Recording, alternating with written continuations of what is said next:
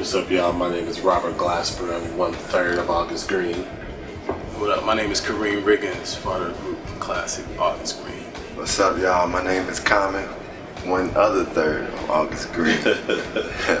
and uh, we gonna we gonna let y'all know how the song "Optimistic" got created. Um, well, first of all, "Optimistic," the version we did was inspired by the original version, which was done by Sounds of Blackness, um, written by Jimmy Jam and Terry Lewis. Right? Oh, yeah. They both Yep. wrote that.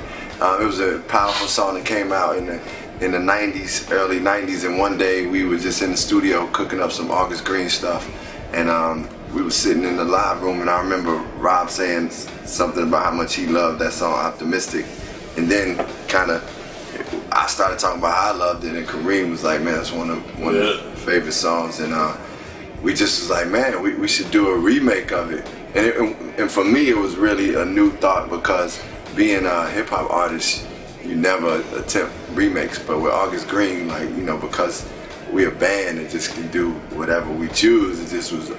Man, it was like the, the heavens open. Like, damn, we can't do a remake. So Mhm. then Rob suggested somebody. What was And I suggested Brandy to sing it.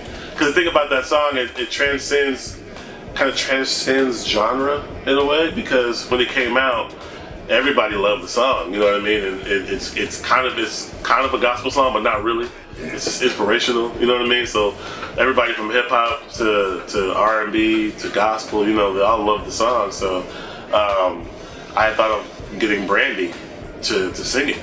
You know what I mean? Because she's she's one of those voices that everybody loves. She has a timeless voice, and um, you know I think I thought people would appreciate her. So you know we hit her up, and she did she find out the next day? Or Yeah. Well, yeah. To be honest, at one point we was thinking like having Brandy be one of the singers. Right. But once That's right. But then once she She smashed. she sang and she came in the studio, we was man. Yeah. We was at Electric Lady and she started doing her thing. Like she was just kind of vibing before we got to it, and then once she got started recording, it was like, bro, she can do the whole. Yeah, it was a joint. rap. 'Cause we were yeah trying to have different vocalists, person doing for a verse here, course, you know, kind of mix it up.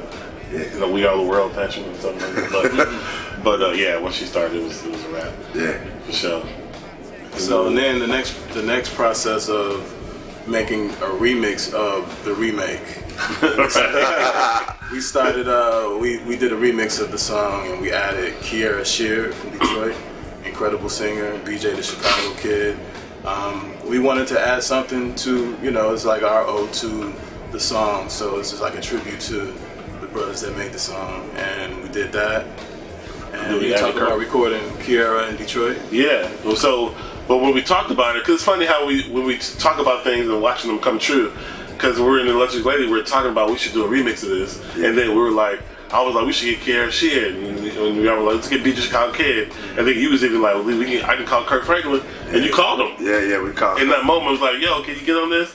And so everybody ended up getting on the getting on the joint, you know, getting on the song. So it features all of them. And so what happened was I happened to I happened to be in Chicago. Kierra happened to be in Detroit. So I flew from Chicago to Detroit to record to record her vocal. And that was like the only day she could do it. It was like it She just smashed it. the timing worked out perfectly. You know what I mean? So yeah, so I flew to Detroit so she could do her vocal there.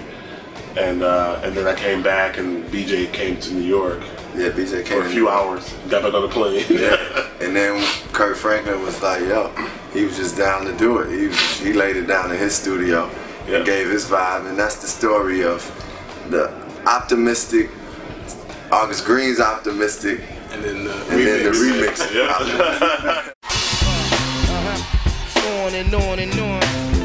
Uh, I said, and it's on and on and on.